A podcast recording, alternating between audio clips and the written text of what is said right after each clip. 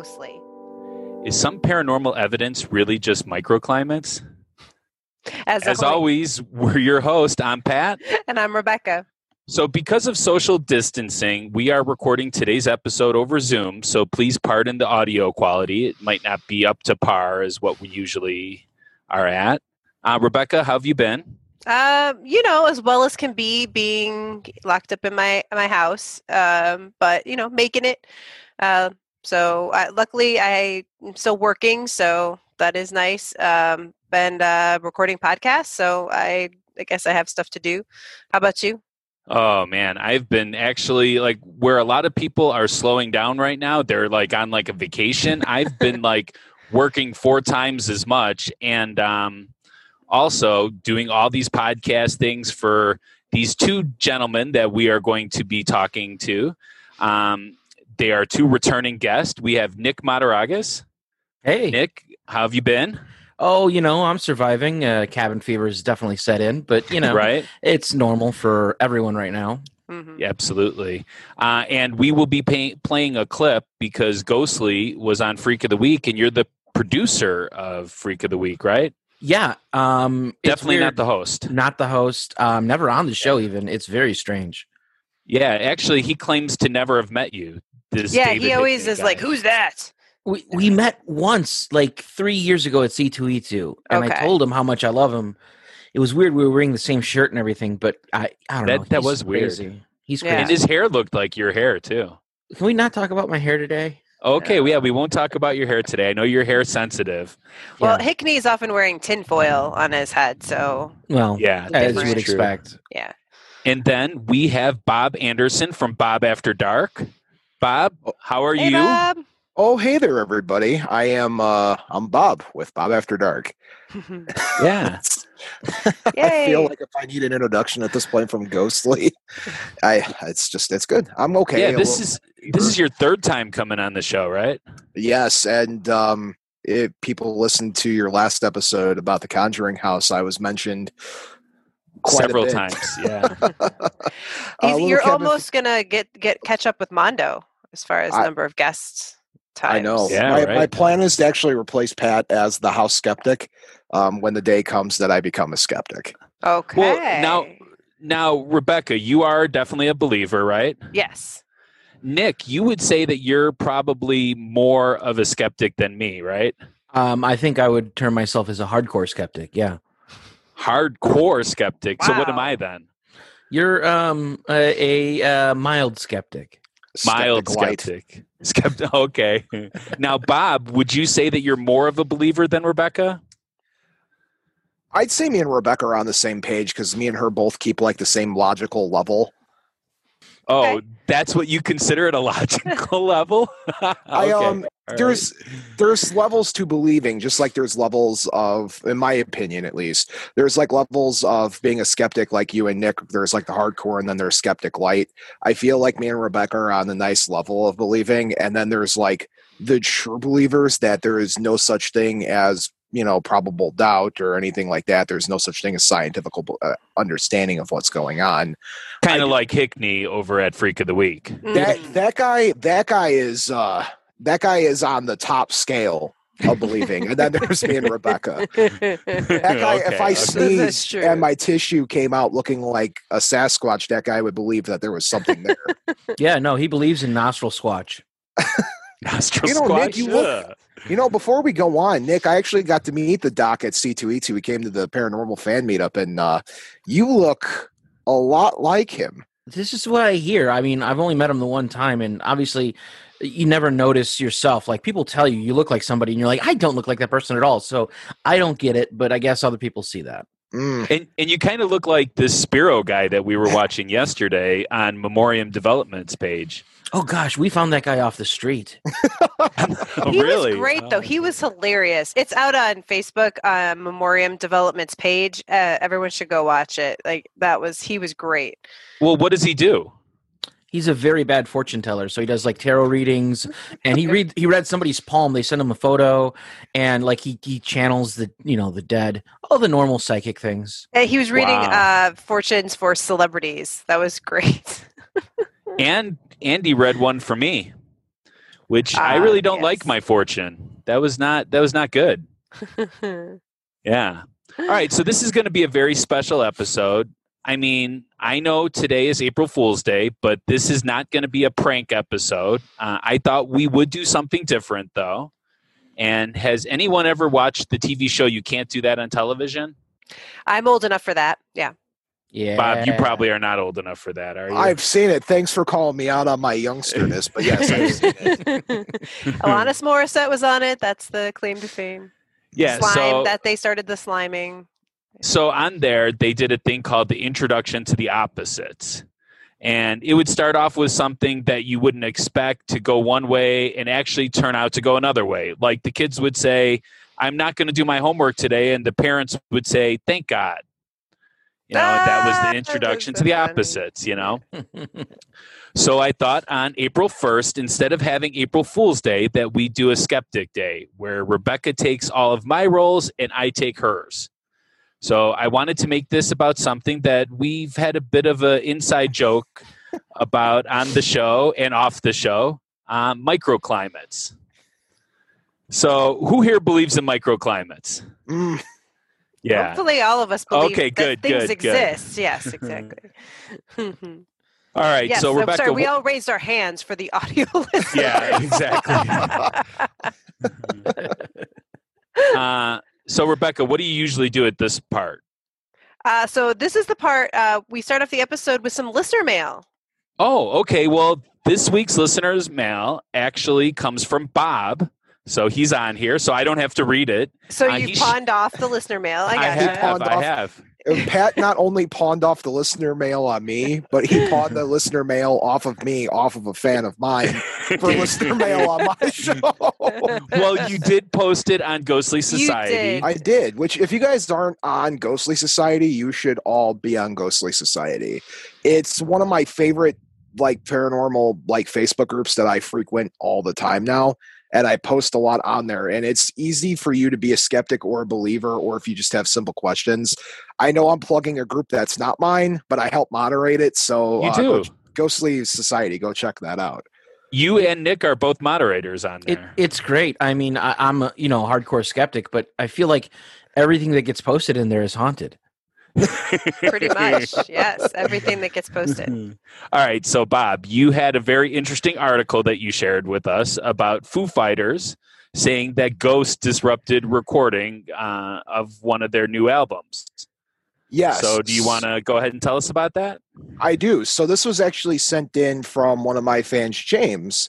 Um, he wanted my opinion on the Foo Fighters' tenth album, and I was like, "What are you talking about?" And I guess apparently, Ghost nearly ruined it for the Foo Fighters. Now, if you don't know who the Foo Fighters are, they're a band with frontman Dave Grohl, who played in a small band called Nirvana.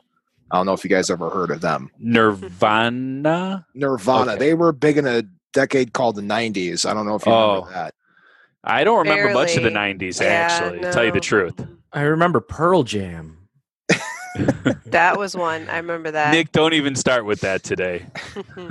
All right. So the Foo Fighters reported, like, I'm going to be reading this word from word from the Rolling Stone article. There is a bit of, um, uh, how do I put it?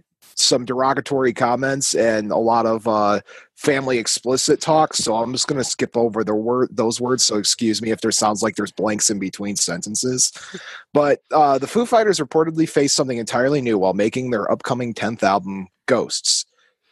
Dave Ah. Recently told Mojo that the house in Encino, California, a 40s construction, where they recorded had a sinister past. When we walked into the home in Encino, I knew the vibes. were Encino. definitely- Encino. Encino. Thank you. My Yeah. apologies. Oh man, it's the age thing. Okay. There was a Brendan Fraser movie called Encino. Because hashtag, we are all, we are all Brendan, Brendan Fraser. Fraser. We are all Oh Brendan- boy. So Guys, great. Look now. Look i- i- in true fashion. This wouldn't be a ghostly thing with me if I didn't mispronounce something. yeah, Easter like the Easter Massacre. Island. Yeah. All right. I knew the vibes were definitely off, but the sound was on. Grohl set according to NME. We started working there, and it wasn't long before things started happening.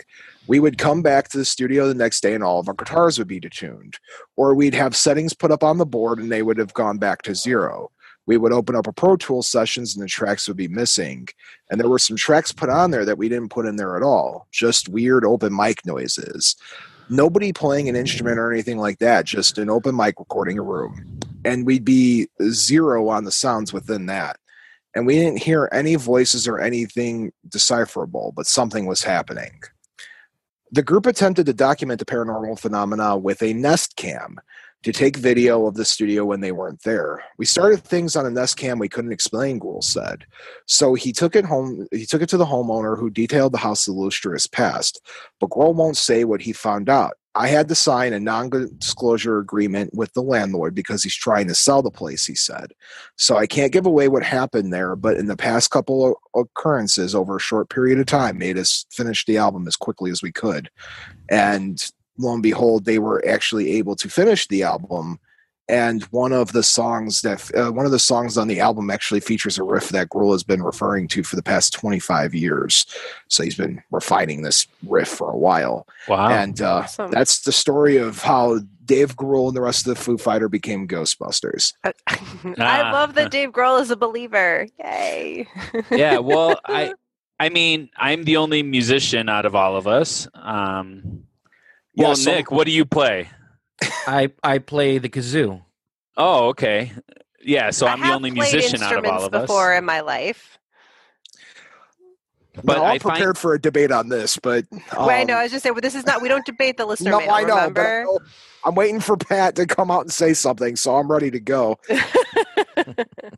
Yeah, um, I'm just gonna say, in my experience, my guitar needs to be tuned every single day. So I'm just saying, Mhm. you know, that's just that's just my thought on the matter. But I'm not gonna debate it. I'm just gonna let it be, let it fair. soak in there, and then we go right to the ghost story, right? Uh, no, you always want to skip this part. In fact, Oh. you have to read this part this time. Oh, uh, I I don't want to.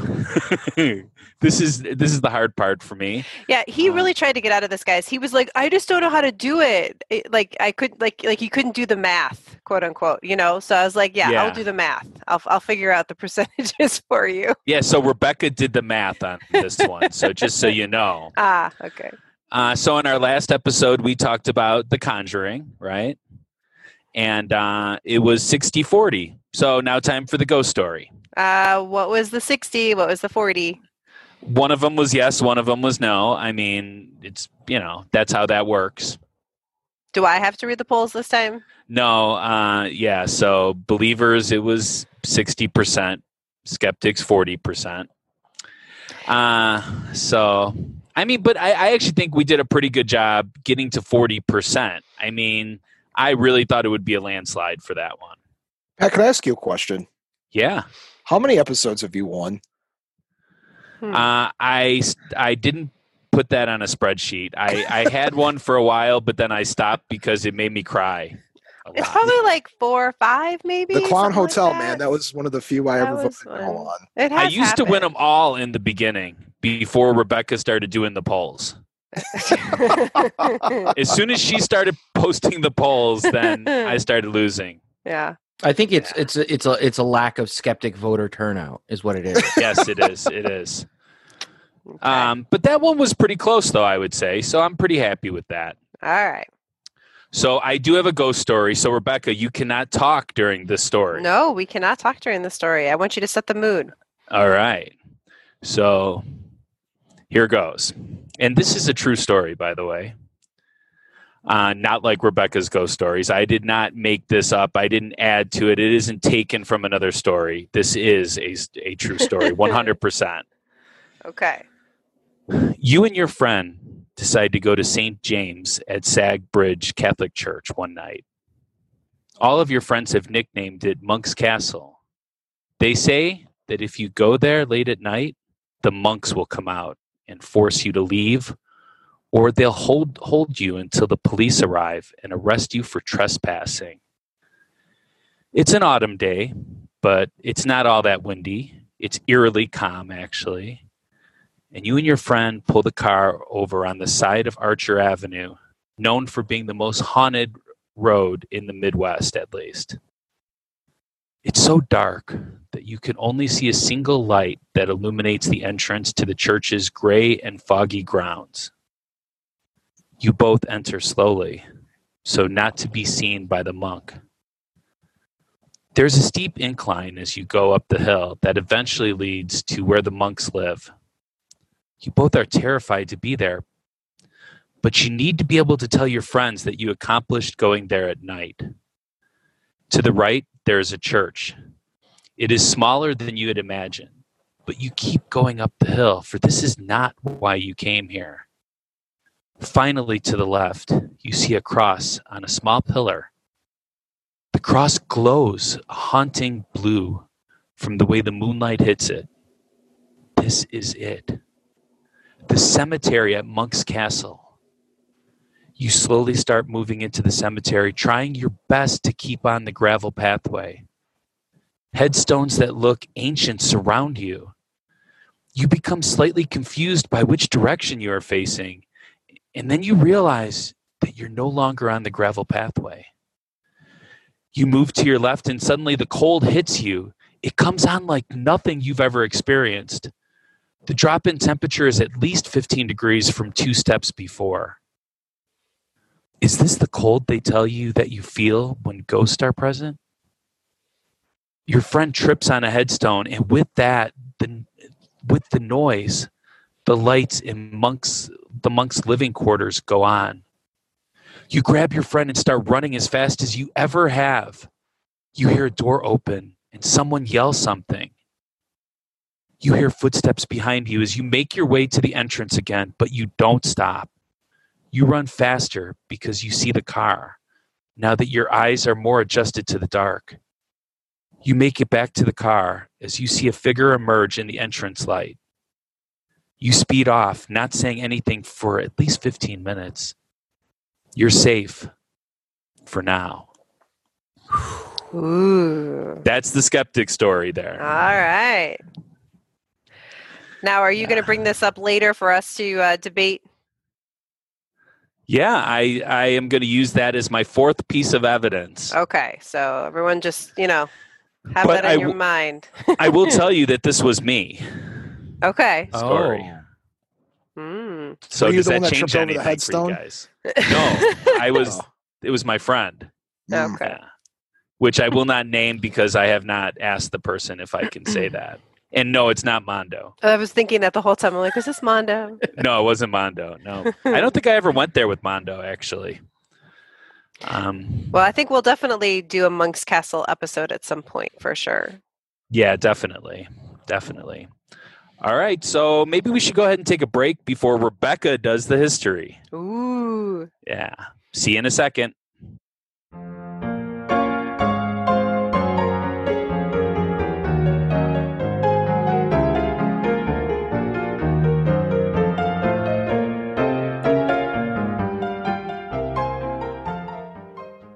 Hey, Ghostly Society, it's Rebecca. How you doing? I hope Ghostly is bringing a little joy to your life. Want to know a way you can spread that joy into all of your life? Buy some Ghostly gear. We've got Ghostly shirts, sweatshirts, even cute little onesies. We even have hashtag Team Believer. And, well, I guess hashtag Team Skeptic too. Visit ghostlypodcast.com slash store to get your ghostly merchandise today. ghostlypodcast.com slash store.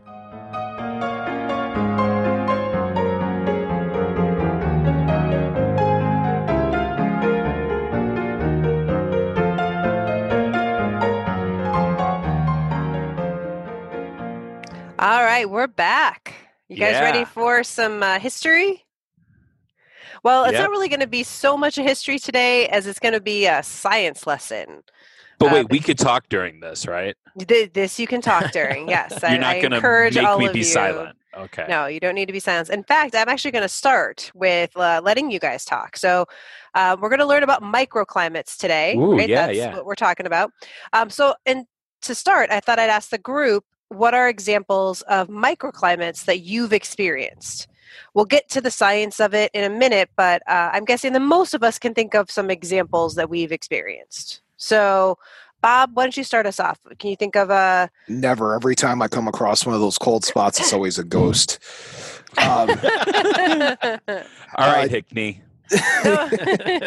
joking aside, there's been times when I've like walked through the house and I'll just randomly start getting hot, which would be the complete opposite of a cold spot. Mhm. So I would just randomly start going through and I would start feeling like hotter as things go on. Just that would be ventilation issues or, you know, things that go up versus down. And I do know microclimates can work either way. So Yes, Okay. they can. most of mine have always been more, I don't want to say the word like heat stricken, but I would just go in and I would automatically become more like warmer okay. one to the next. Pat, how about you? What's an example of one you Well, besides the story I just told, the Mhm. skeptic story, uh, I would say San Francisco. When Mm. I've been there, uh, Mhm. there is a lot of microclimates. You can go from like one house to the next, and it is like 15 degrees difference. So, what about you, Nick? Well, I, I think you made a good point there with with San Francisco. Uh, I'm I don't look it, but I'm I like to hike, um, and so when you're on the trail, sometimes you hit cooler or warmer spots, and I think a Yeah. lot of it has to do with with changes in elevation. So if there's a dip in the trail or whatever, it changes that that that temperature, that feel. Um, also, when there's weather like weather fronts coming in, Mhm. sometimes pockets of that front will hit you before the rest of it, and so that can actually be uh, part of it as well. I've had that experience as well. Yeah. True. Yeah. Good. Uh, and for me, I was going to mention, just because we are Chicago people, um, that we are by a, a lake. So when you are downtown Chicago, the temperature is often very different than it is outside of Chicago. Uh, Yeah. And that is often because of the lake. So it's interesting in the winter. For at least the first half of the winter, it's warmer in the city because the warm air from the lake, which is still warm from the summer, is coming into the city. But then it flips, and in the summer, at the beginning, it's colder in the city because the wa- the water is colder.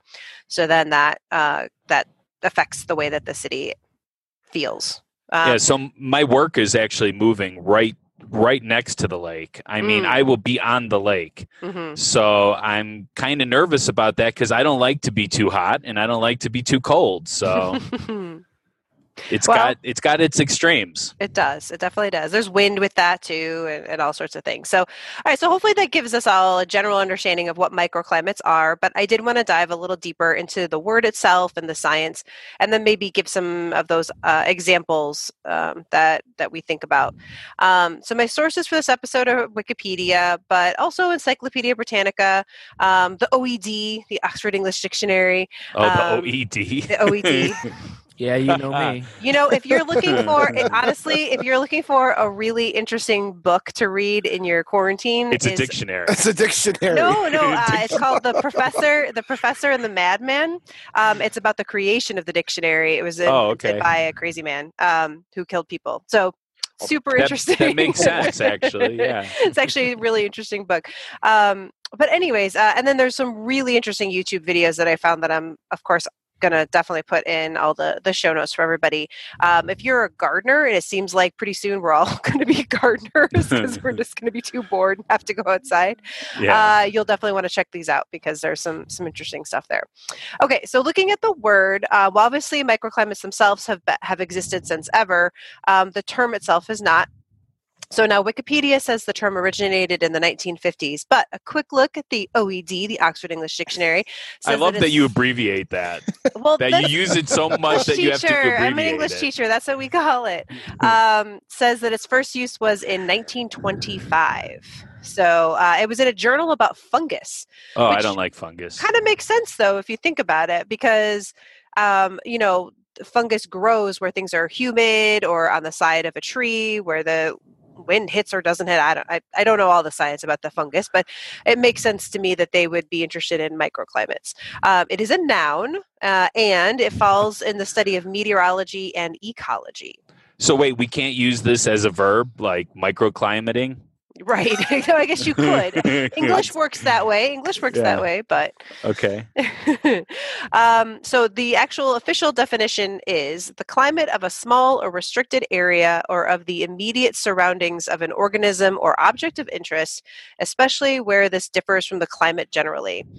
To me, that is one of those definitions that I would need to read like five times, and I would still struggle to kind of put it together. Uh, but basically, a microclimate is when the climate of an area is different than the regular climate around it. Hmm. Make sense? Definitely, yeah. All right, so I think we've kind of already started uh, with some of these, but there are six main things that can cause a microclimate. Um, so there's the sun, obviously, One. right? One. Um, one, and uh, the way we think about it with the sun is the solar aspect. So where it is in the sky and how close it is to the Earth um, can definitely affect uh, things at different times. Uh, and I'll give some examples of that later on. Uh, one, uh, the second one, Nick already Two. mentioned. Two is topography, which is hills, caves, right, slopes. Um, so I found an example um, out there: south-facing slopes in the northern hemisphere and north-facing slopes in the southern hemisphere are exposed to more direct sunlight than opposite slopes are, and therefore. Warmer for longer periods of time. So, depending on which side of the hill you're on. Um, so, giving the slope a warmer microclimate than the areas around the slope. Uh, the Sounds like a bunch of science there. I know so much science. This is very nerdy for me. I love everything about doing this. Uh, I haven't lectured in a while, so sorry. Um, the lowest area of a glen may sometimes frost sooner, right? So, like if you, you know, if you look out, like if you're staying somewhere and there's a hill, right, and if you look down at the bottom of the hill, that part of that valley, right, might freeze over sooner than the higher elevations. Um, and then uh, because the cold air sinks, right, a dying breeze may not reach down to the bottom level. The humidity lingers, precipitates, and freezes. So def- right. topography is a big one. Um, soils, so the type of soil found Three. in an area. Three, sorry, three. Uh, found in an area can also affect microclimate. So soils that are heavy in clay can almost be like pavement. We sh- we we didn't talk about with the cities, but we will. But that can kind of reflect back right the the sun um, and mo- uh, change the ground temperature um, or i didn't realize this if soil has many air packets then the heat could be trapped um, underneath the topsoil resulting in uh, more um, frost on the Wow. soil Yeah. all right four Or Four. water bodies. So I already talked about Lake Michigan, right? So anytime we've got a body of water that could absolutely cause microclimates around it. Five, Five. built structures. So even a house can cause microclimates. Um, you know, I mean, I think a simple way to think about that would just be the shade that we get from a structure. Certainly can Sure. cause temperature to be uh, lower in that area than around it. Um, and certainly urban areas with skyscrapers and tall buildings have a lot of microclimates from those. Um, all right, last one. Six. Six. Six. Is- Six things. Six things. Oh, sorry. Ah, ah, ah. uh, vegetation. So trees, plants, um, trees certainly again with shade. I mean, on a very basic level, um, but certainly also depending on what kind of plants they are, they might release more humidity or take up more sunlight. It- There's a lot of things that can happen with vegetation. So, how are we doing so far? so far, I'm good. All right. Yeah. Any comments, questions, thoughts? I'm going to win this one. So, I mean, I'm excited. All right. I think the most interesting thing that I learned while researching microclimates is how they're often either done on purpose or used purposely. So one video that I watched was from an urban farmer. His name is Curtis Stone. It, now the oh, video Curtis Stone. Yeah. the video's from a few years ago, but his YouTube channel is pretty awesome. Uh, I, like I said, I'll definitely put a link out to it um, because he um, shows you how you can basically like make money from planting in your your yard. Like he just I like money. Yeah, right. And then you sell it at like farmers markets or whatever. So, uh, but anyways, he talks about how he uses the sun aspect and uh, and his neighbor's house. Like he he plants on his neighbor's house. Um, like or on Wait, his he yard. plants on his neighbor's Sorry, house? sorry. No, at his, at Oh, his neighbor's yard. Sorry, sorry. Oh, okay. Um, but he uses it to actually create a warmer climate um, for one of his summer squash beds. So it's like there's just the way that it traps the heat or whatever. Uh, and then on another video from Oregon State, um, they talked about how you can use vegetation to understand the the microclimate or just the you know kind of help you make decisions about what you're going to do in an area. So he talked about if like if a hill has a certain type of fire flower on it that means it's more likely to have fires so there's like these what's a fire flowers- flower? yeah it's a Oh. flower that You does Mario Brothers. well it's funny you asked that pat i'm just about Oh, to tell you no. All right, good. these flowers do really well when they periodically experience fires, right? Like we've kind of heard about that, like controlled burns, Wow. right? Like that actually help can help the ground and everything. So if you find these flowers growing on a hill, especially one that faces the the wind, like blowing at it, then you know that there's probably a lot of fires that happen, and so you should not build a house on top of that hill because it's very likely going to have a forest fire or something on it. Wow, Super interesting. interesting. Yeah. I don't know. Like I was, I like learning about microclimates. Good. I'm glad you do because I'm going to use it a lot. okay. Um, I mean, nothing uh, so far, by the way, has changed my beliefs of things that happen. But I mean, I'm just. oh, I'm going to. All right. So now, lastly, we already talked about some of the famous ones, but I just wanted to bring up some well-known microclimates.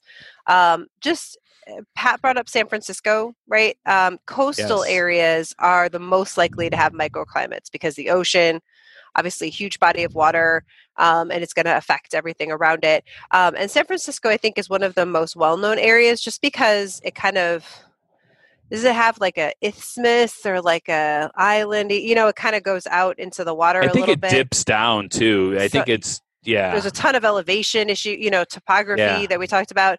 Um, so it'll, in general, the city kind of stays a similar temperature, and it's uh, usually very, uh, it's usually cooler um, than what's around it. So, like, I used to stay with a friend um, out like an hour out of si- outside of San Francisco, and it was always warmer there than in the city. Um, and then they'll get the fog, right, and kind of um, just just different uh, microclimates basically um, throughout the city. And then another one that I read about that I thought was interesting was Chesapeake Bay um, has a subtropical microclimate. So Chesapeake Bay, right, is like on the eastern seaboard, right, kind of up there.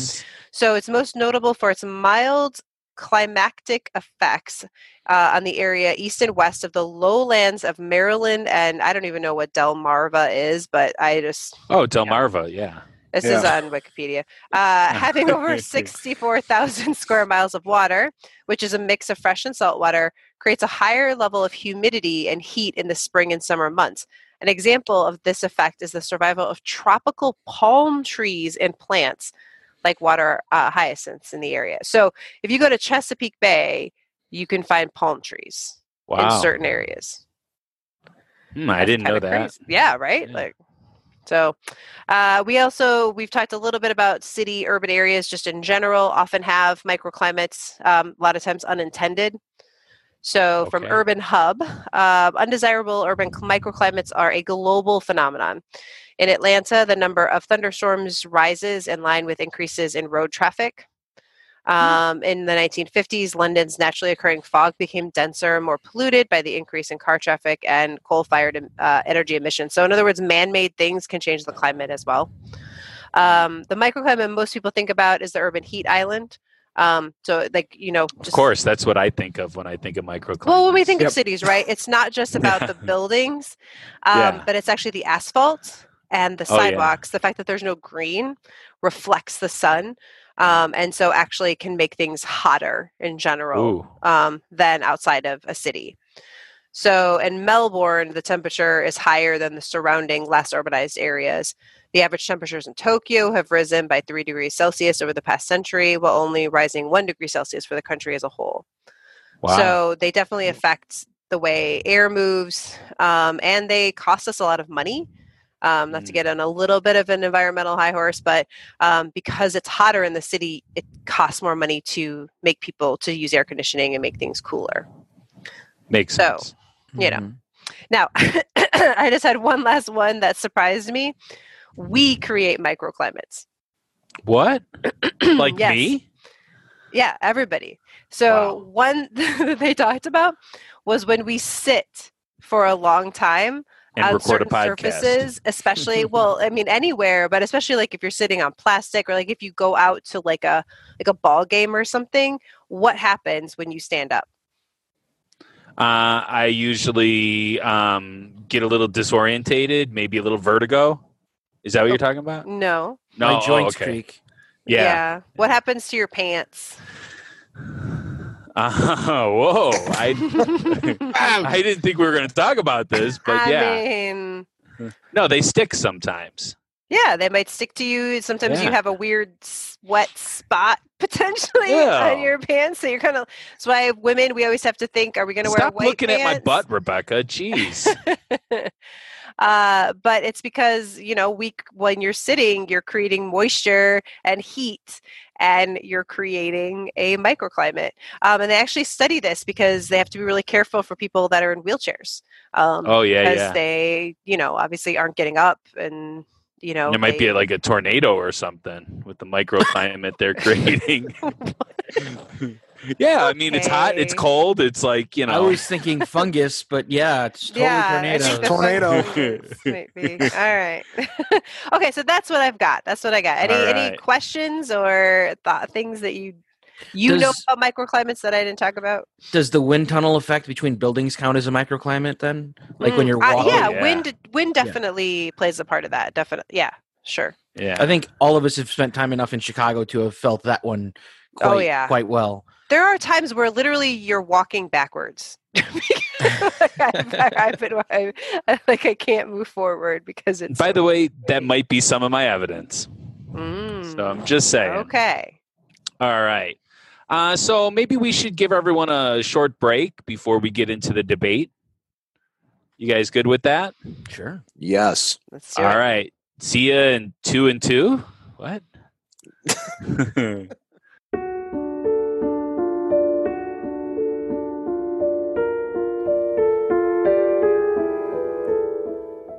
Hey guys, what I've learned over the last couple years is the key to a really good podcast is two things getting plenty of Apple Podcast reviews and lots of caffeine.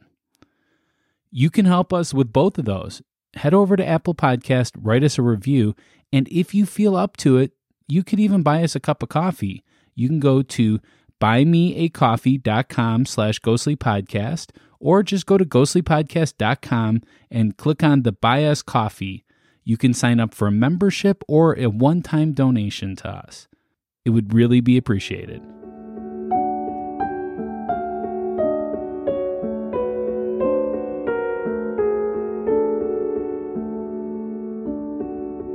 Okay, everyone, welcome back. And uh, now we're going to get into the debate.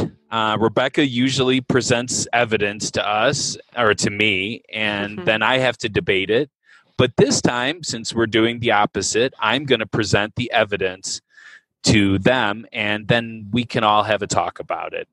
Um, so, the question of this episode was I'm scrolling back is some paranormal evidence really just microclimates? So that's what I am setting out to try to prove. And um, my first bit of evidence is a past episode of ours, the Iroquois Theater. So uh, one of my first pieces of evidence is the alley outside of the, what is it called? Netherland? Need- Netherlander? Niederlander. Lander. Nederlander Nederlander. Theater? Nederlander. Netalanda. Unst. Uh, anyways, uh, it is in downtown Chicago. Uh, this was home of one of the worst theater fires in history, and you can go back and listen to that episode. Uh, it's it's the Iroquois Theater Fire episode, and this all happened on December thirtieth, nineteen oh three. 602 people died in this theater, and most of the people died trying to use the fire escape from the second floor. It appears that the fire escape was not installed be- because they were rushing to get the place open. And um, yeah, well, when people you, you go just down, can't help doing the history. I don't. I know, right? Yeah. well, when people go to this alley, they talk about the cold spots as one of the pieces of evidence that there is paranormal activity there. So, this alley that all these people died in is a heavy urban area where brick, concrete, and asphalt are located. Those are all things that we talked about just a second ago. It's also in between two buildings that ca- cast off a lot of shade. Oh, And- they are so rude. It's amazing. and this is the perfect location for a microclimate. Also, I wanted to bring up that a person uh, that is responsible for first saying that the place is haunted has actually come out and said that she made it up. She shall remain nameless for this episode, though. Mm. because I have not talked to her about coming clean with this on Ghostly. Though uh, she also said that since then, there's actually been quite a bit of stuff that's happened. She just didn't know that it was there. okay, well maybe it's because now people believe it's haunted. So, anyways, Rebecca, so how would what would you say about this? Oh, you of want me to start? Yes, Okay. you're the first one. All right. Um, well, so for me, um, this is one where it- the alley itself is all the same, right? As far as there's the brick, concrete, it's it's um, between buildings. So to me, it the microclimate is the whole area. So if within this microclimate there are areas that are different, that's not to me that that means something. I mean, it's not like I mean, if there was, if you were saying, well, while I'm in the alley, it's cold, and when I leave the alley, it's not cold, I would be like, yeah, that's a microclimate. But if within the microclimate you feel something different, I think that could mean something. But there is a lot of shade though in that one spot because of the buildings. Mhm. hmm So, Nick, what would you what would you I- say? I would posit that you can have microclimates within microclimates, and I've been down the alley, and there are different. There's nook, there are nooks and crannies and doors and fire escapes, all that can create different levels of shade. So if you're walking through there, it can it can dip down a little bit or go back up a little bit, do depending on you know loading docks or or or fire escapes or whatever can can add to that shade. All right. So, lastly, but not leastly, Bob. Leastly. um, I'm with this one. This is a tough call for me because I'm very well of the story that you're referring to about the whole um, person made it up thing, and I'm very much involved. I've been down that alley too, and I can tell you that there are a lot. There's a lot going on there that can cause extra bits of shade, that can cause extra bits of cold spots. But I'm here to defend it. So I'm with Rebecca this case. you don't have to, though. I no, mean, but that's the, I'm not. to. We're not. I, uh, uh, uh, uh, because I'm 100 percent in agreeing with the agreements with Rebecca. Because how small can a microclimate be? Right. Well, I mean, be- it can be it could pretty be small. underneath the person in a wheelchair. The I term mean, What I'm saying. Stop and listen to me. Stop. That's a. That's a. Spots of cold, right? Real, Yes. real, real small spots of cold, and they're sporadic. Mhm. or it's not fixated in one spot. If I have, if the whole alley is a little cooler all the time because of all this stuff going on around it, right? If the alley is, they aren't changing anything, and if there's not like different construction going on above or around it, why is it that there's only certain spots that move. The the microclimate Mm. should be asphyxiated at all times in the same spot, minus wind patterns and weather changes. But the fact that they're catching it here and there sporadically throughout the alley and it's not all the same spot, that's that's where I'm standing with. well, I would argue that the sun moves, and that you know, Earth is actually a spear, and Spear? it a spear. A, a Spear, yeah. a sphere, sphere that rotates around. It's not flat, you know. Oh, are you sure? Yeah, so that's how that happens, actually. so okay, so how are we Oh, going to rate boy. this, Rebecca? What is your rating? Um, okay. So uh, zero zero being that the evidence you don't believe it at all. mhm. Ten being absolutely, it's one hundred percent true. Uh, I'm going to give this one a seven. I give this one a seven. I'm I'm pretty strong on it uh, because Now, I do means- feel that there's a time thing. Wait, that means that you're going towards my side with this. Well, I don't. I, do think that there's sometimes that when people are in that alley and they're feeling something, that it's probably shade or the wind or something. But I absolutely think a lot of the tours go there at night, so the sun is not a factor. And if I'm standing in the same place and I feel a, a cold spot and the person next to me doesn't, like eh, that's I can't I can't totally dismiss that. I can't. But but like, okay, so you're saying that you pretty much believe all of my evidence here. No. Oh, okay. So then you would go at three then, or a two. Wait, This is now I'm confused. It's oh, the it's opposite, Oh, I'm so sorry. I, you know what? Yeah. You talked and I, I didn't pay attention. but you gave the ratings. I'm sorry. I just assumed they were the same as we always do. Whoa! I'm so sorry. Wow. So no, that's a three. That's a three then. Yes.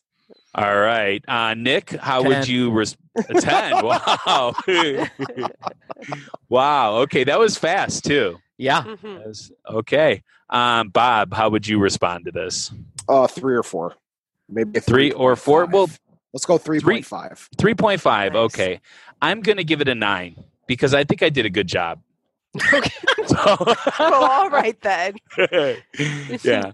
Okay. So my next bit of evidence is not a previous ghostly episode, although it may be at some time. Mm. Uh, it's Spoilers. about the ghost of William Rowe. William Rowe was hanged publicly outside of the Napa Valley Courthouse.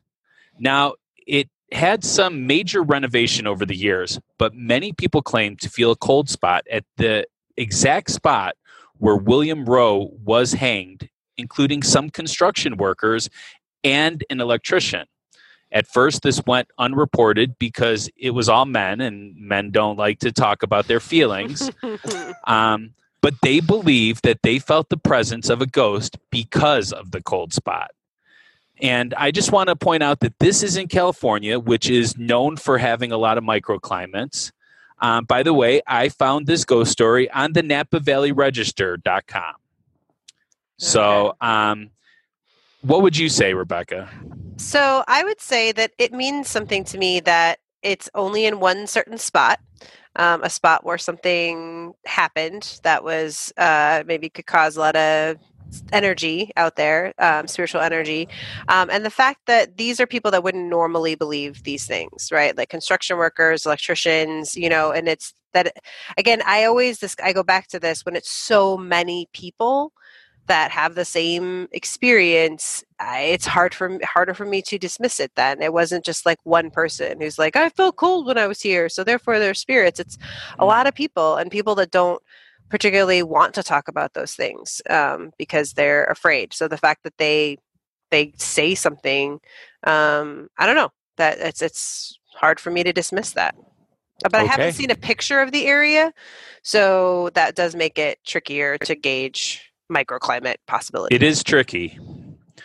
Speaking of tricky, Nick, do you want to respond to this? Yeah, I do actually. Uh, a couple things. A, um, construction workers and, and electricians can't be skeptics.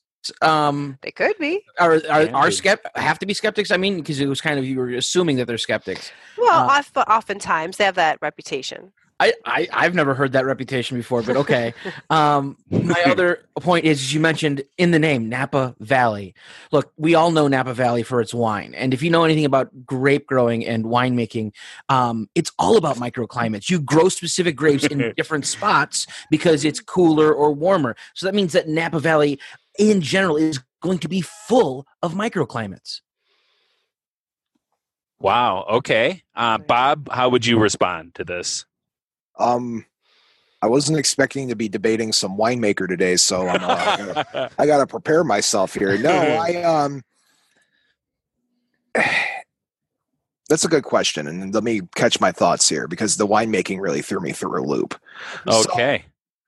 But this is not happening at a vineyard by the that's way. it's not, and that's what I'm getting at. This isn't happening at a vineyard, and the fact of the matter is that you said at the beginning of the story that the building went through many renov- reserv- uh, renovations. Renovations. yeah. renovations renovations that's the word sorry Yeah. it's gone through many reno- renovations but the fact of the matter is they're still feeling the same spot where he was hanged right Yes. so why is it that that it's gone through all these changes but it's still Mhm. that one particular spot that's that's kind of reoccurring uh Nice. wine or no wine All right. All right. Um, yeah, I would argue that it is in Napa Valley where the wine is being made. It doesn't need to be in that particular spot. It is Napa Yep. Valley. But I mean, I, I already said my part, so I will not debate that any further. very nice of you yeah, exactly. So let's rate the evidence. Uh, Rebecca, how would you rate this? okay now i now that i know sorry I'm rating uh, system, the rating system for this one uh, this one i am going to give a four I give A a, four, four. okay. Yeah, so it's a I cause I, again I it is Napa Valley, so I, I get that. Um, but I don't know though. I I'm di- oh, I almost want to say a three though because uh, Bob, you really did push me with the fact that there's been renovations and nothing's changed. So, Mhm. mm, but I, all right, I'm gonna go with four. All right, Nick, how do you respond? Ten. Ten. it's I don't surprising. think he's ever going to get a, give a different answer. Bob, how would you how would you rate this? A three. A three. Okay, you're sticking with the three theme. Okay. I I went 3.5 before. This is a solid. oh, you did. You Yes. did. That is right. This is a solid three. So you believe this, this, is a more, solid three. This Yes. yes, I or you believe one. this less? Actually, I No, should I- say. I- Uh, Yeah, buy this is into a the. weird- I'm sorry. I don't buy into the microclimate thing here as much as Yeah, y- yes, something else. Okay. yes. All right. Uh, and I am going to give it another nine.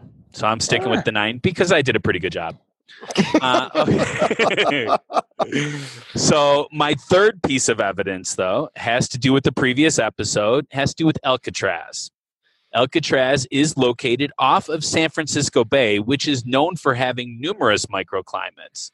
Now, everyone knows that one of the first signs of a ghost in the area is a is a cold feeling, right? And we especially know this nowadays because of the movie The Sixth Sense, right? That is when it really came out, you know. But this was something that was well known way before this. What if every story that we heard of in our Alcatraz episode started by them feeling cold? People become more tense and notice things more in an area known for such a spooky history. And then you add on that cold spot, it means that they might have thrown logic out the window after such a shuddering experience. And it could have all been known as the San Francisco microclimates. Rebecca, how would you respond to that? Okay, so you're just making kind of more of like a blanket argument using Alcatraz as an example Yes. of when someone, if so, if someone's in a situation where they know it was spooky and they feel cold, then it will that those two things will make them more likely to believe yes. that they're experiencing paranormal things. Okay. So I don't think that that's true. I don't think that being cold makes you think more paranormal thoughts. Uh, you know, for me, that- I mean, especially Alcatraz specifically, see our Alcatraz episode, um, you know, people heard things um, and saw things. It really wasn't just about feeling cold.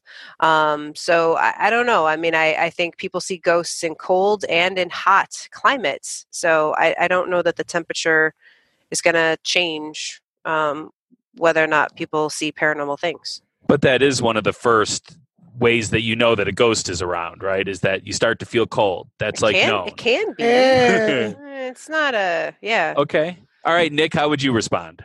Well, a Alcatraz is like the perfect storm for microclimates. Let's be real. It's in the middle of San Francisco Bay. It's very rocky, and its terrain goes up and down a lot. Um, Mhm. the buildings are stone and steel, and all of these different building materials. It's been patchworked together in different point at different points in times. It's not all built at the same time. There's a lot going on. There's a lot of wind. Also, uh, talking about hearing things and seeing things. Wind makes sounds when it goes through things that can be confused. And there is something to say about if you if you're somewhere where something big has happened or so, something that has that human meaning to it, you do feel some sort of resonance. And if you're feeling that and you hear some weird sound, you know the human imagination is an amazing thing. It's very easy to put those together and start to believe that you're hearing something specific. Mhm. Wow. All right, Bob, are you ready to follow that up? I am, but it's not going to be the answer you're expecting from me. What? No, Hmm. I, as far as microclimates with Alcatraz, I'm actually with Nick on that one. Mhm. what? Just That's on the microclimate, happened. just on the microclimate argument alone, Yeah. Because Okay. of the other signs that go on there. It's not necessarily the cold spots that make people believe it's haunted. It's everything else. It's the banging on the walls. It's the ghostly. Haha, see what I did there? The ghostly Mhm. yelling in the distance. The you know the weeping and the other stories that go on there. I don't buy. Whenever I do an investigation and I paranormal investigate when with Bob After Dark, it goes hand in hand. Whenever I investigate an area, I always look at where I'm at, what I'm doing, and the history of the place, right? If I'm on an island in the middle of a bay where I know that the temperature changes fluctuates as microclimate I know I'm not going to buy into cold spots being a presence, right? I'm going to have to rely on other things to kind of guide me into the direction it's haunted or not. So because of the microclimates and stuff, I, I can't buy into it because it's it's 100% microclimate filled, no pun intended. And that if you wanted to buy into um, that there is a spirit there, right? And you were doing something with a cold spot, it's really hard to judge is that cold spot a microclimate because I'm literally surrounded by them, or is it a spirit? So I'm going with on this one 100%. Yeah, you can't argue about the cold spots in Alcatraz because the entire place is potential for cold spots. All right. Um, so I have nothing to say after that for some reason. I don't know. Uh, so so let's go ahead and rate it. Uh, Rebecca, how would you rate this evidence? I don't know. This is a it's a hard one to rate because we're sort of talking about Alcatraz, but your argument is really more not just about Alcatraz.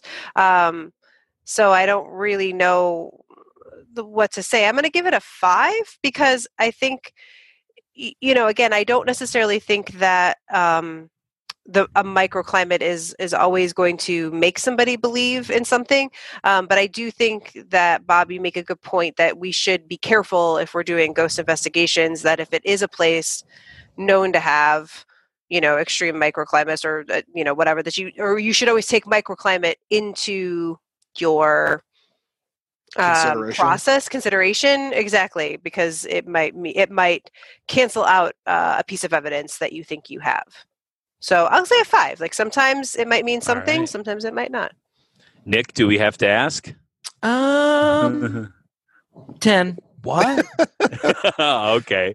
I knew that was coming. Uh, it just surprised me how you did it. So, um, Bob, what would you say? I'm going with a five as well. See? Even though you totally agreed with Nick. Because, because no, listen, the re- reason being is because it's hard it's you're like Rebecca said, you're making an argument for Alcatraz, not for the microclimate. I guess yeah. so. If I was to, let's say I'm in the middle of a cell, and I'm going to be brief about it. Let's say I'm in the middle of a cell and I experience some anomalies around me, and then I start feeling a little cold because of it. The other anomalies are coming first, and then maybe I'll realize the temperature. I'll I'll pay attention to things around me first that I'm actually able to measure or whatever, and then I'll look at the climate of where I'm at. So I'm going with a five just based on the other evidence that goes on there. In a situation like Alcatraz, microclimates come second and the cold spots come second. I have to hear other things or see other things before I decide whether or not it is or it isn't. So a five. All right. So, um, what I'm going to say before I give my rating is that um, so you start off by having this uh, historic place that's known for a lot of bad stuff, you know, and then you add in that you have cold spots all around there. Those are two things right there that might set you off and then might make the other things seem more realistic to you than they actually are.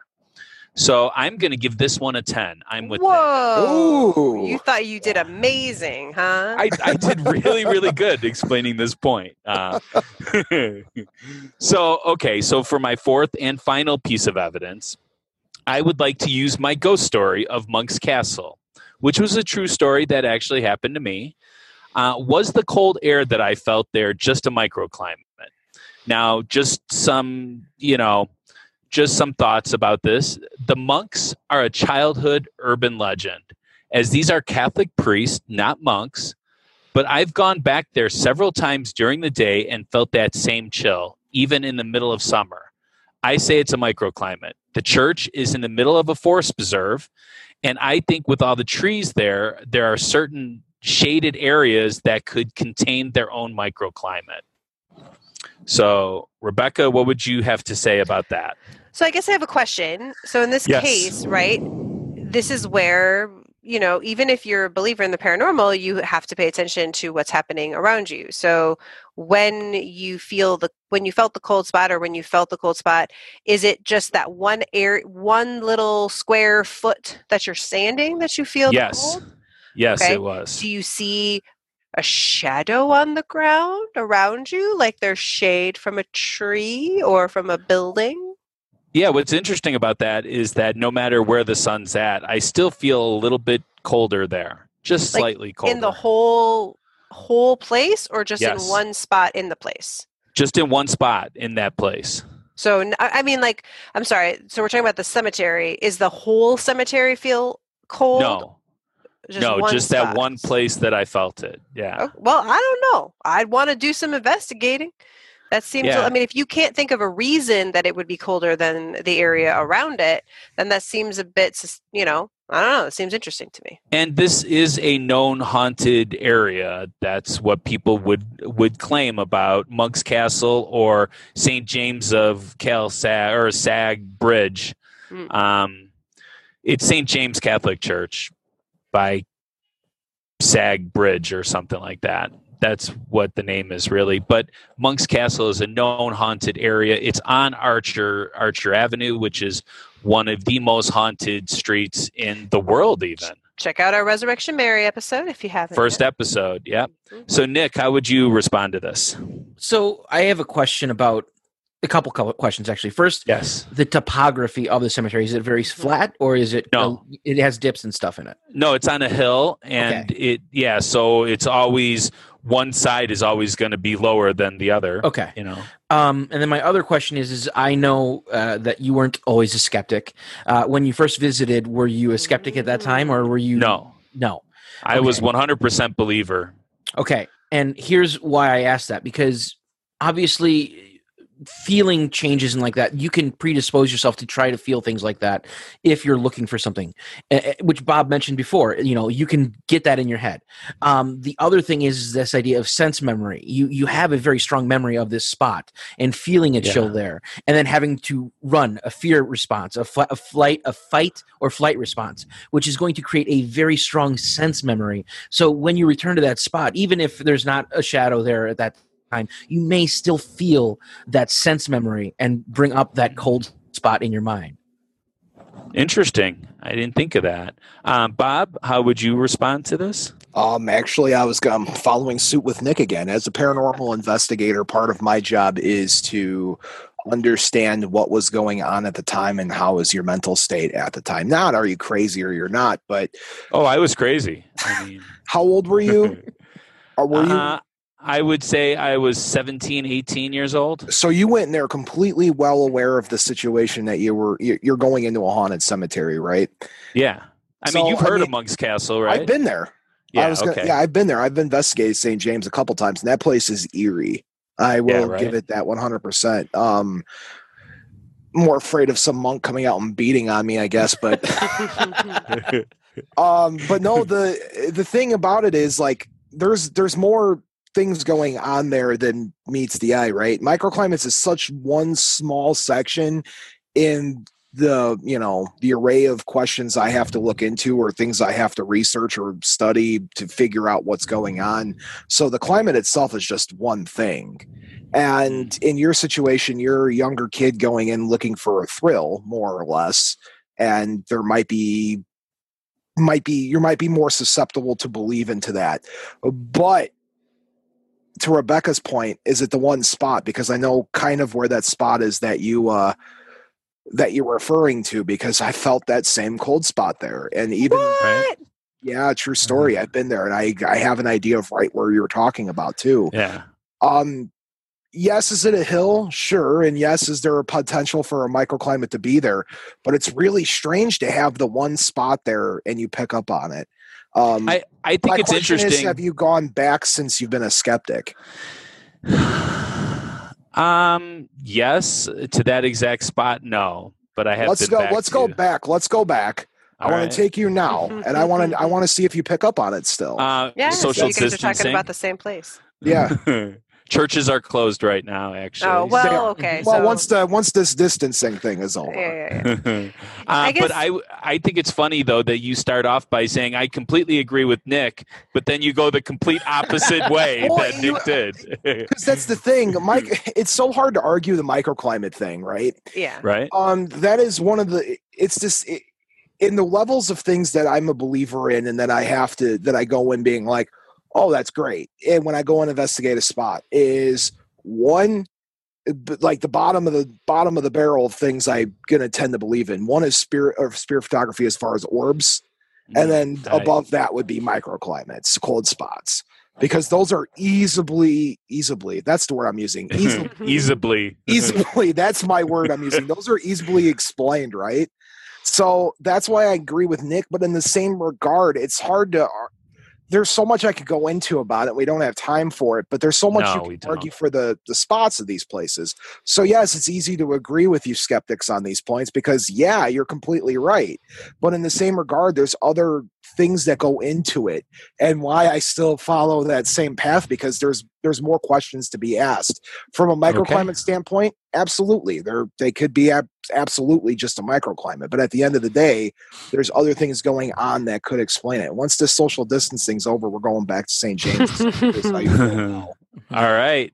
Uh, so, um, so what did, what did you say your rating was? We were doing rate. No, we were just doing responses. So let's do our ratings then. So Rebecca, how would you how would you rate this? Um, hmm, this is hard.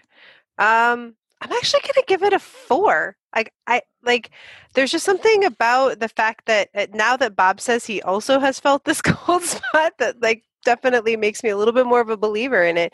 Um, and I and I guess you know uh, my question too. I was just thinking about it. So it's on a hill. It's like uh, in that case, I would expect it would get colder as you go down the hill. But you're not saying that. You're saying that just this one spot is cold. So One. I don't know. It's just really hard to to to not think that that might be something. Yeah. All right, Nick. What do you think? Um, actually, I would use Bob's evidence of feeling it as proof that there's definitely an ability to have a microclimate there. I'm going to give it a nine plus one. Oh, 10. Oh wow! I see. That's you using math against us here. Math is math is my enemy. Uh, so, Bob, how would you rate this? three. Okay, I'm going to uh, abstain from uh, voting on this rating this because it was me that was there. So, okay. um, but let's do an overall rating though on everything. Rebecca, how would you rate this whole thing? Whole thing of microclimates. So the Microclimates. So the question though yeah. is what's the question? are let me see is is some paranormal evidence really just microclimates? And how would you rate this?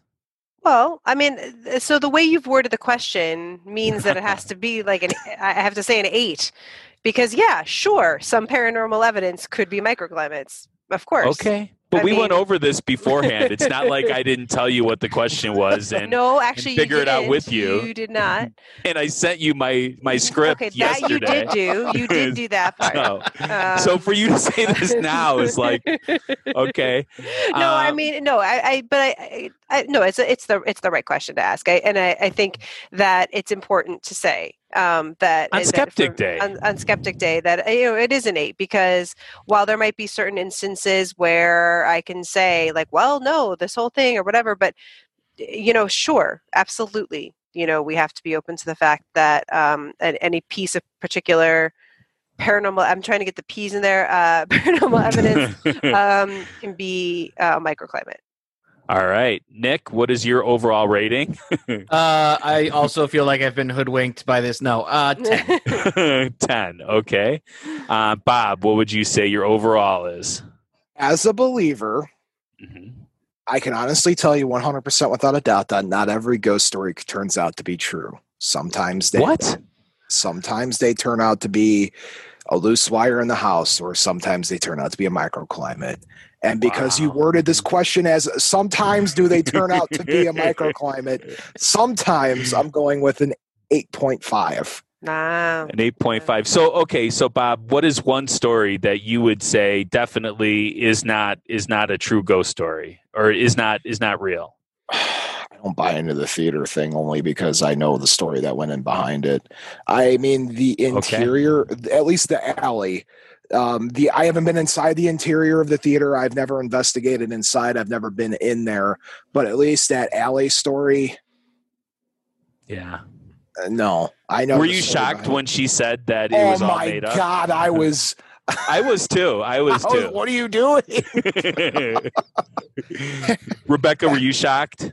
I was, Which- yeah. Mhm. Now, Especially Nick, 'cause I I know had you weren't stuff there for that. So, but yeah, she came clean and said that it was all made up by her. But Yeah. then, but then continued to say that there's been she's seen a lot Stories. of I, that's since the thing. I at least for the alley, Mhm. and I mean maybe there's spooky stuff that goes on in that alley, but the one particular story about the cigarette thing, that's the one where I'm like, nope, not buying into it. I'm done. Yeah. Yeah. But I mean, here's the thing though. Could you say that any spot is haunted and present evidence to say that it was? Yeah. Uh, I mean, that's the thing. You can make up a spot and it could turn out to people believe that it's haunted. So, Was that a was that an argument for believers, Pat, coming from your mouth? no, it's actually contrary to that. It's a it's a very skeptic idea that any Uh. that okay, any any idea we can come up with for a show topic is there's going to be people that believe that there's ghosts there. Mhm. Oh, I, I I misunderstood. I apologize. Yeah. So, okay, that brings us to our closing arguments. This is our last chance to convince you to vote our way. We are each given one minute of uninterrupted time. We will time each other on our cell phones to keep each other honest. Uh, Rebecca, did you want to go first since I did the whole announcement thing again? Sure.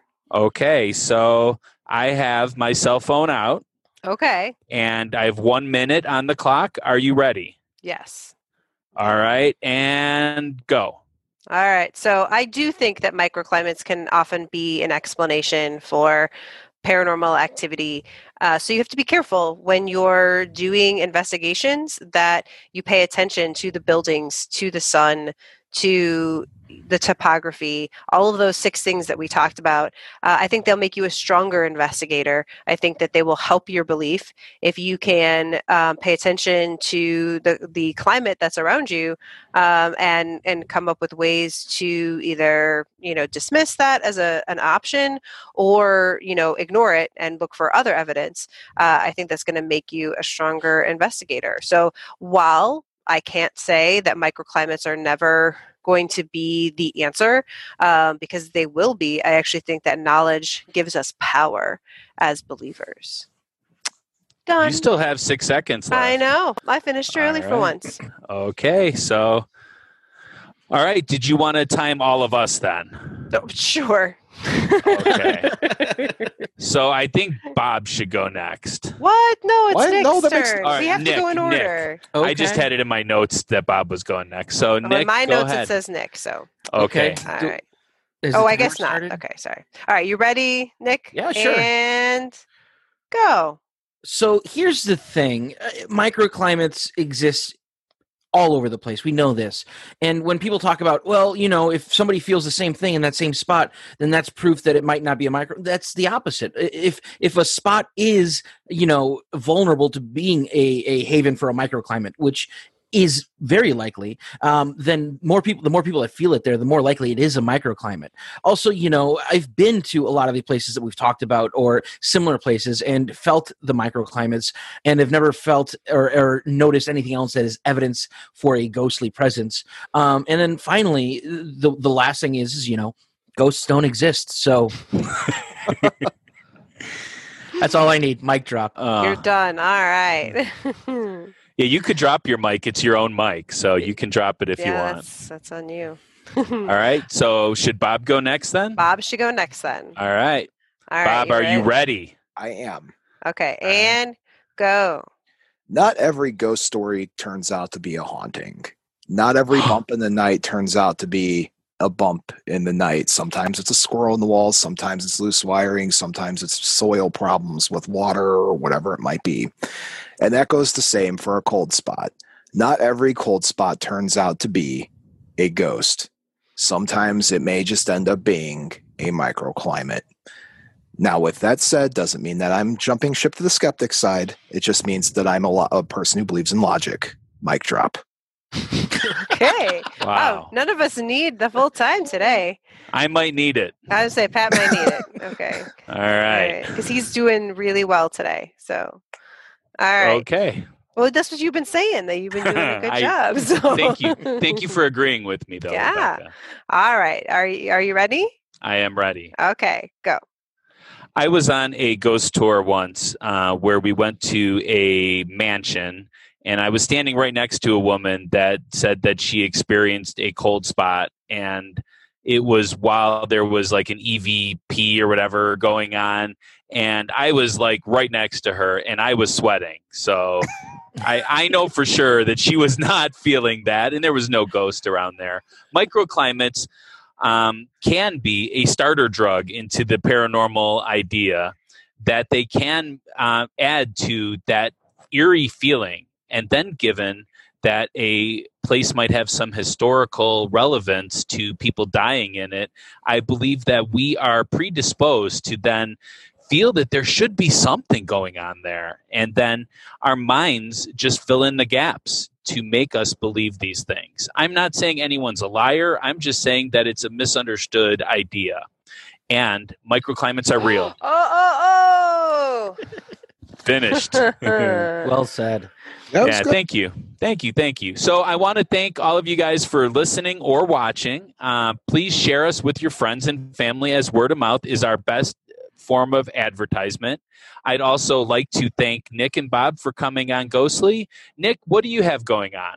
Oh, you know, I've got a bunch of stuff going on. Um, I'm still producing Freak of the Week, even though I'm not on it. Um, you know, we Memoriam Development, which I'm the executive director of, has had we we had a bunch of you know stage or you know live shows scheduled that um, unfortunately have been postponed.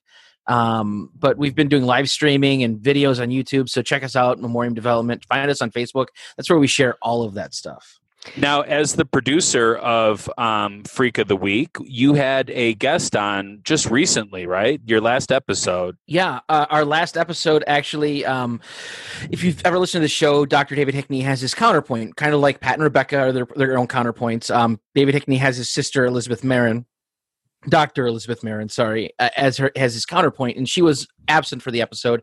And so um, instead, he brought in the hosts of Ghostly to talk about Wow. the ghost of Dave Coulier. Hmm.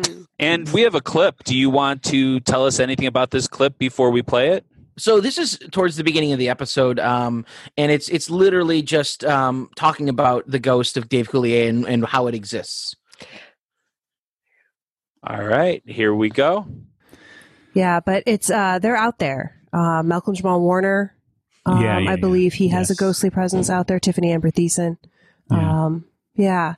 So it's it's one of those things that you Once their career it's, it's dies. re- right. It's you can often find their ghostly presence around. That's how they they keep their energy.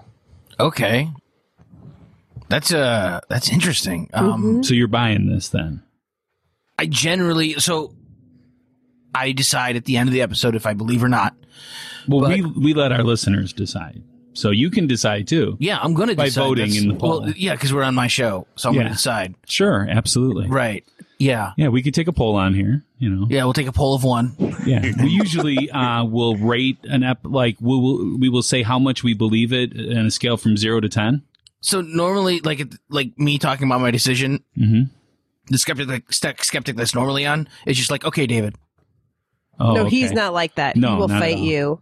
God, why are you so aggressive towards people that believe? I'm not aggressive, actually. I I like people that believe. I mean, it seems I like want to believe. He It says seems that, like you're but he very doesn't. aggressive towards people that believe. Like you should be nicer. okay, so what should I do to be nicer? Be like, okay, David. Okay, David. Thank you, thank you.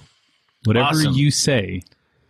Oh, so you guys. Wow, I could never get him to do that. That's amazing. Yeah. Well, I mean, I'm a doctor. I guess that's probably why. Wow. Oh that- yeah, he is a doctor. Yeah, I'm a doctor, Yeah. So, Yeah, Yeah. I've got a, I've got a doctor. so you from have to believe someone that's a doctor a little bit, right? Yeah, Oh That's- yeah. Again, that. I, think he's right. There is uh, his ghost is out there. yeah. It seems like it. And It's like, totally not why you got to be like that?